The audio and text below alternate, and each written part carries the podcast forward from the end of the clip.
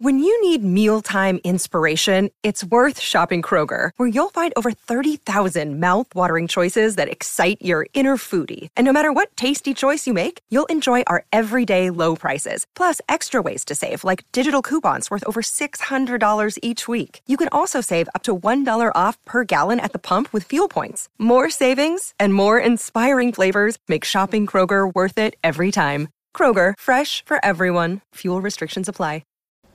Well, howdy there, Internet people. It's Bo again. So today, we're going to talk about Tucker Carlson, a phrase I hope I don't have to say very often. But we're going to talk about Tucker Carlson and assessments, assessments of effectiveness. If you want an accurate picture of how effective you are, the best place to look is somebody who opposes you. Their assessments are going to be more accurate, because they're going to point to your weaknesses and your strengths. They're going to be more objective.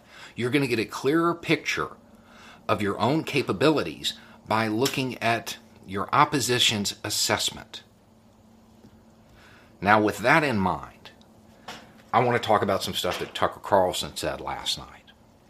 He went on this wild, theory-laden rant, okay? In it, he says, no joke, we don't know, and we're not going to speculate. And then he stares blankly into the teleprompter, reading off questions designed to lead his audience to speculate. I don't really want to talk about that, though. I don't want to talk about Mister Carlson's quest for the truth, because the truth is out there, and certainly him or his audience will eventually fill in the gaps, speculate, put it all together, figure out who the boogeyman is, and Tucker Carlson, having not speculated himself, can pretend like he has no idea where the theories came from. But that isn't what I want to talk about. I want to talk about one passage in particular. It was surrounded by a bunch of just utter garbage. But he said, beginning on Memorial Day, B L M and their sponsors in corporate America. Yeah, I know a lot of y'all are still waiting for your checks from all of that grassroots activity. It's not that this is just a gross misrepresentation of reality or anything. But anyway, okay, beginning on Memorial Day, B L M and their sponsors in corporate America completely changed this country. They changed this country more in five months than it had changed in the previous fifty years. years. Yes, they did.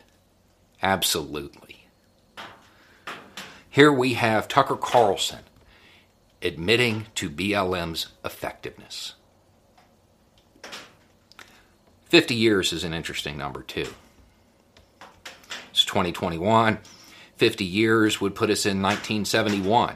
And maybe it's just alliteration, but I would point out that Doctor King was taken from us in nineteen sixty-eight. So if you want this assessment to be completely accurate, it would be fifty-three years.